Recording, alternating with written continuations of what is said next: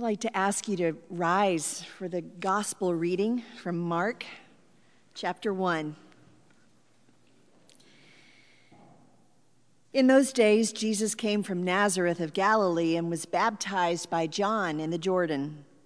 And as he was coming up out of the water, he saw the heavens torn apart and the Spirit descending like a dove on him. And a voice came from heaven You are my Son, the beloved. With you I am well pleased.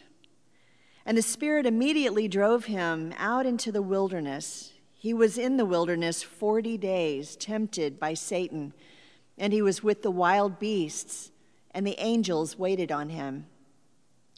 Now, after John was arrested, Jesus went into Galilee proclaiming the good news of God. The time has come, he said. The kingdom of God has come near. Repent and believe the good news. Glory to God. Amen. Be seated. I've shared this story once before, just shortly after arriving in Washington. When I was seven years old, and in the second grade in Orlando, uh, every day while walking home, I passed through the yard of my neighbor, Mrs. Pastore. Mrs. Pastore had all kinds of fruit trees uh, in her yard orange trees, of course, uh, in Florida, grapefruit, lemon, papaya, and this beautiful, sprawling peach tree. And one day, while I was walking home, as I passed beneath Mrs. Pastore's peach tree, I looked up and there is this ripe, rosy red peach hanging just in front of my eyes, dangling there in all of its irresistible sweetness. And without even thinking about it, I reached out and I plucked that peach from the tree. And I held it in my hand. I didn't eat it, I just gazed at it. It was so beautiful. And I have to admit, I, I felt a twinge of something, you know, Maybe I ought not to have done that, I thought fleetingly. But I slipped the peach inside my I Dream of Jeannie lunchbox and continued on to my house. I went to my room and I was starting to feel a little uneasy, uh, guilty even. The peach didn't look quite so appealing now, and I wound up hiding the thing under my bed so that no one would see. It stayed there for a week. And the longer it was there, the worse I felt. Until finally, I called my mother into my room one afternoon after school and tearfully confessed. And my mother was wise enough to discern that in that moment I was experiencing something important inside. And to her eternal credit, she didn't downplay it. She didn't say, Oh, honey, it's just a peach. She said, Julie, I'm so glad you told me about this, and I think there's someone else you need to tell. And I said, with hope in my voice, You mean God? And she said, Well, of course, God. And I think there's someone God would like for you to tell.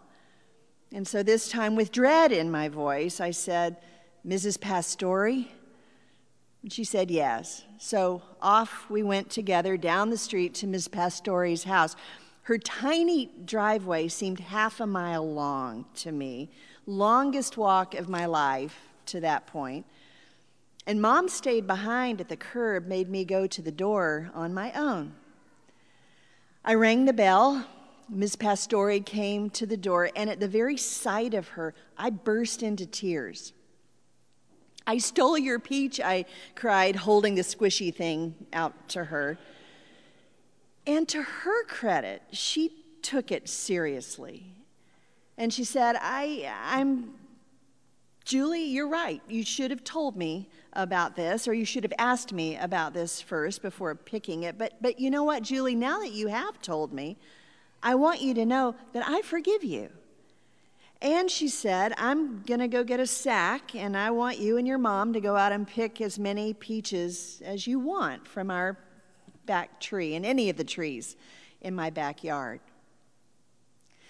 Well, standing at Ms. Pastore's door that day, I experienced two powerful and distinct feelings of relief. One was the relief of forgiveness. I forgive you, Julie. That felt really important. But just as powerful for me was the sheer relief of confessing what I had done. Miss Pastore, I stole your peach. It was that coming clean moment, you know, the moment when I knew inside that even if she didn't forgive me, even if she sent me to jail, it would be all right somehow because I had told the truth about myself and God could take it from there. All I knew in that moment was that I could breathe again, and it felt mighty good. Well, we're entering the wilderness tonight. We're making our pilgrimage together toward Easter. And while it's hard for anyone, I think, to imagine wishing for the wilderness, for the desert experience, because it can be so painful and lonely and challenging, God's Spirit does lead you and me into the desert, into the wilderness, to show us our heart. And as Scripture points out to us tonight, to help us tell the truth about ourselves by way of confession and repentance. Repent, cries Jesus to the people in the desert. Repent. Um, I know it's hard to imagine him ever saying that word with a smile on his face. The word repentance just feels dark and negative, judgmental to us. And in fact, the, the word in English um, actually alludes to pain.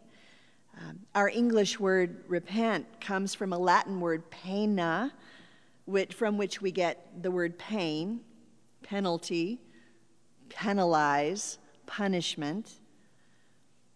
And yet, surprisingly, the biblical words for repentance are not negative or judgmental words at all. The biblical words for repentance are amazingly beautiful. There is, for instance, the Hebrew word shuv, which means turn, turn around as if we're walking toward the edge of a cliff and someone who cares about us shouts, Turn, turn that way.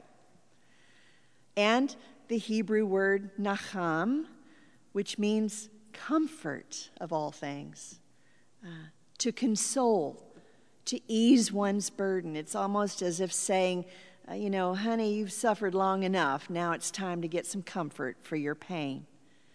Those are the Hebrew words for repentance. In the New Testament, there's another word, a Greek word, and it's the word metanoia. Um, it means a new mind. The Bible actually says that you and I can have a new one. And I don't know about you, but one of the biggest challenges with my mind isn't so much that it's getting older, though it is, but that it's getting harder, like cement. You know, you and I, and I think every, everyone who's ever lived, let's be honest, tend over time to think in certain fixed categories. We work from a certain set of assumptions uh, about ourselves, about our world, about how things ought to be in this life. But imagine tonight that your mind could be reshaped and remade so that you could actually operate from some new assumptions. You know, be able to ask a whole new range of questions that hadn't even occurred to you before. So that's the gift God gives with repentance. It's the ability to reopen the questions and to start with a fresh new mind.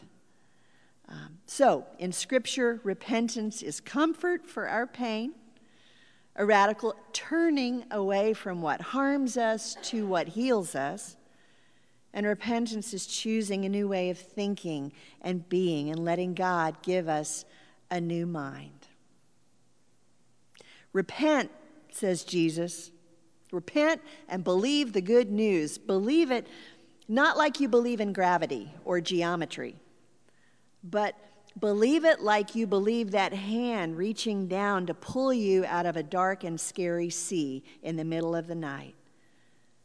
And maybe trust that hand enough to hold you and to pull you up. Friends, in Christ, God's love has done for us what we could never do for ourselves. And we can answer that love by repenting of our sins and trusting God's good news and the one who came so far to offer it to us in the first place. Thanks be to God for this gift. Amen.